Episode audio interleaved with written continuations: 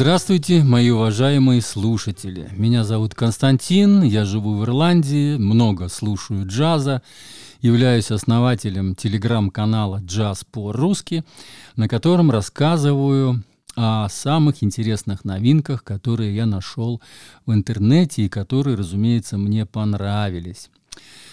Следующий альбом, как вы поняли, будет саксофонный. Вот этот саксофон, который вступил, это был альт-саксофон и он в руках очень бывалого музыканта. Вот я последнее время почему-то больше обращаю внимание именно на бывалых музыкантов, которые уже в годах, очевидно, потому что очень многие уходят от нас. Вот уходят, и просто вот потом жалеешь, надо было послушать вот предыдущий альбом или побывать на его концерте, а вот он раз, и уже нет человека.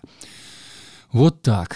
На протяжении всего альбома «Back Home in Kansas City» «Возвращение домой в Канзас-Сити» ярко проявляется дар Бобби Ватсона рассказывать истории на саксофоне. Великие мелодии бесце... бессмертны, как скульптура или картина, говорит автор. Этот альбом больше посвящен певческим качеством моего инструмента. Вот слово «певческим» я не мог никак перевести, но вот оставил, как оно, как оно есть. Я надеюсь, вы понимаете, что у него саксофон в руках поет. В слове «альбом» будет ссылочка на тот текст, с которого я делал перевод. Дело в том, что мне нравится, когда сам автор рассказывает о своем альбоме. И в данном случае на Smoke Session Records на этом лейбле есть очень хорошее длинное такое описание именно с его текстом, как бы он как бы дает интервью, и вот там можно почитать подробнее. А вот в слове «дар» Бобби Ватсон, вот проявляется дар, да, вот в коротеньком слове перед его именем, я спрячу ссылку, спрятал ссылку на его предыдущий альбом, который есть на моем канале, и там я рассказывал достаточно подробно о его биографии. Так что туда перейдете, посмотрите. Там еще, кстати, будут ссылки на предыдущие его работы. Итак, едем дальше. Возвращение в родной город дало мне возможность замедлиться и глубже погрузиться в то, что я хочу играть, уточняет он. Аудитория Канзас-Сити хорошо знает местную джазовую историю – это искушение, искушение, это искушение. Люди, которые слышали много хорошей музыки, и поэтому я пытаюсь, я не пытаюсь ничего упростить, а просто исхожу из того, что чувствую в своем сердце и в своей душе. Ну вот по поводу замедлиться, это он и пишет потому, что раньше он жил в Нью-Йорке. Там, разумеется, жизнь намного быстрее. Там город большой, там больше джазовой конкуренции. И, разумеется, там надо больше работать, больше, так сказать, музицировать. И, может быть, вот беготня такая. Ну, как вы представляете, разница, допустим, там между Москвой и там каким-то более маленьким городом, да? Так что вот он немножко замедлился в том плане, что он, и разумеется, это его родной город, он родился там.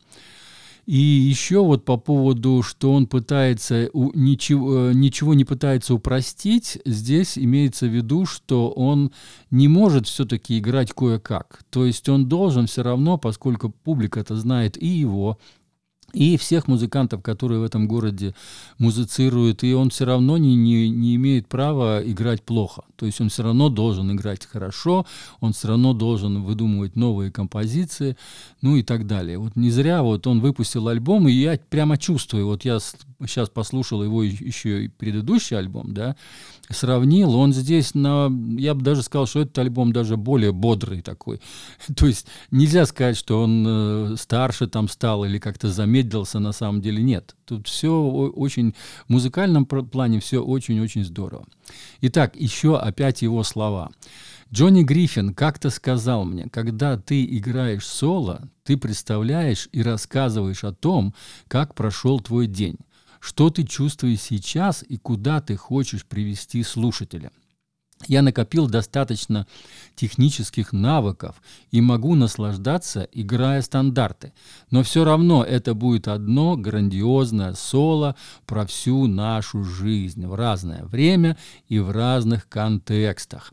Но это на самом деле так, потому что в любое время э, жизни все равно человек играет, будь то он играет стандарты джазовые, чьи-то чужие, или свои, все равно он это делает по-другому, не так, как он играл это раньше, и все равно это он что-то высказывает. И очень хорошо, кстати, когда у человека есть а, вот на это, этот альбом, в альбоме, и не только в альбоме, а в каждой композиции есть какая-то идея, заложенная идея, что он хочет сказать, и он сам вот говорит, что он поет, рассказывает путем саксофона вот именно о том, очень музыкальным языком рассказывает, значит, аудитории свои чувства и свои, так сказать, намерения. А, еще, а, да, э, по поводу композиции. Я вот специально посчитал, 5 треков в этом альбоме, всего 11, и вот из 11 треков 5 принадлежат ему. Один трек он написал вместе со своей женой Памела Ватсон. И достаточно давно они написали этот трек, и он, э, там есть слова, то есть с текстом эта композиция. Но а, как обычно, когда он ее играл, э, он играл ее чаще всего в своей жизни, он играл ее в инструментальном, потому что ну, не было не всегда можно было найти певицу, и тем более, что если концерт, э, значит, не без певца, то есть обычно вот такие джазовые музыканты, бибоповские, да, они не используют певцов и певиц. Поэтому очень редко ему это доставалось. Но вот на данный альбом он пригласил Кармен Лэнди. Э, это такая знаменитая певица, кстати, она у меня тоже есть на э, канале. И можете тоже, я, по-моему, я, не, вот, наверное, я пропустил. Надо мне э, все-таки найти ее и дать вам ссылочку. Окей. Э, теперь дальше по трекам. Джереми Пелт написал одну композицию, то есть трубач Джереми Пелт это его одна композиция. Дело в том, что он попросил Бобби Ватсон, попросил, чтобы люди каждый принесли какую-то свою композицию, которую они хотят именно с ним сыграть. И вот каждый вот из этих участников, э, с которыми он сейчас вот собрался здесь, да, в этой студии, на этой сессии, вот он, они выбрали композиции. Виктор Джонс, барабанщик, он с ним, кстати, играет уже давно. Они очень хорошо сыграны с барабанщиком и с басистом. Вот. И тоже вот одну композицию принес свою, и тоже она замечательная. Куртис э, Честнат, пианист. Он, кстати, тоже одну композицию, вот одна композиция его здесь есть в этом альбоме. И он, кстати, э, альбом, его сольный альбом Куртиса Честната, который он посвящает своему отцу, он недавно вот ушел из этой жизни, тоже знаменитому джазмену, а, он продержался 6 недель, я посмотрел, в топе Jazz Week, вот тот топ, за которым я слежу, американский радио-топ, где все радиостанции скидывают туда самую э, всю информацию о всех э, передачах своих. Там он держался полтора месяца в топе, то есть я имею в виду на первом месте. И сейчас он до сих пор еще там в десятке. Остальные стандарты, значит, 5 его, 3 вот, значит, этих, 8 и еще тройка, значит, стандартов. Один, кстати, стандарт очень знаменитый, Dear Lord, это «Дорогой лорд» Джона Колтрейна. Когда зазвучит, наверняка вы все его хорошо услышите, узнаете, вернее. Теперь, наверное, дам вам еще одну концовочку. Начало композиции одной мы послушали в начале, а концовочку одной композиции послушаем сейчас. Но Прежде еще хочу сказать, какие кнопки будут э, расположены в Телеграме. Кроме кнопки «Слушать альбом», будет еще и кнопка «Скачать альбом». Дело в том, что на Телеграме я нашел один канал, где человек выложил этот альбом, то есть он есть э, в свободном доступе. Я помню, когда я не был еще подписан на Apple Music, это было до 2019 года, я только в 2019 году, если я даже правильно помню, по-моему, в октябре месяце, вот точно, уже ровно три года назад, я подписался на Apple Music. Но до этого я тоже искал в интернете, где бы я мог свободно найти вот композиции. И поэтому я э, очень хорошо понимаю тех людей, которые не подписаны на какие-то стриминговые сервисы, просто у людей, может быть, недостаточно денег, чтобы вот а, а, а, оформить подписку. И поэтому вот если я вижу в интернете, где лежит этот альбом, я имею в виду в Телеграме, потому что в Телеграм это самый такой эм, хороший мессенджер, быстрый, я бы сказал, и удобный, где как раз можно хорошо слушать и скачивать э, музыку для себя. Так что будет одна кнопочка «Скачать» скачать альбом. И будет еще одна кнопочка на предыдущий его альбом, который я уже упоминал. Альбом называется Keep It In Real.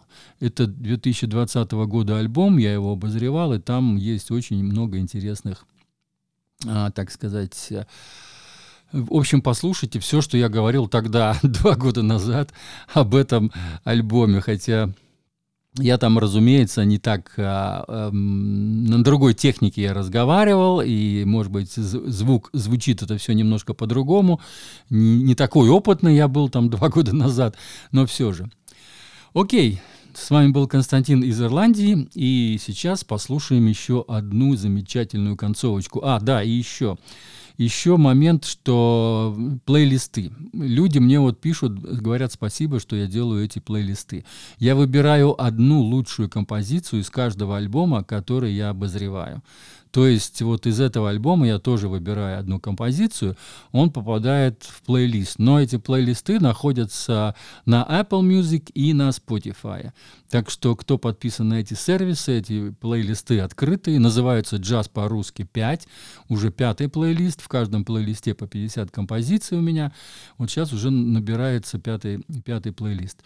Так что слушайте, если кому интересно, по одной лучшей композиции, и можете таким образом выбрать, э, значит, для себя те альбомы, послушать полностью, которые вам понравятся. Все, всего доброго и слушайте красивый-красивый би-боп.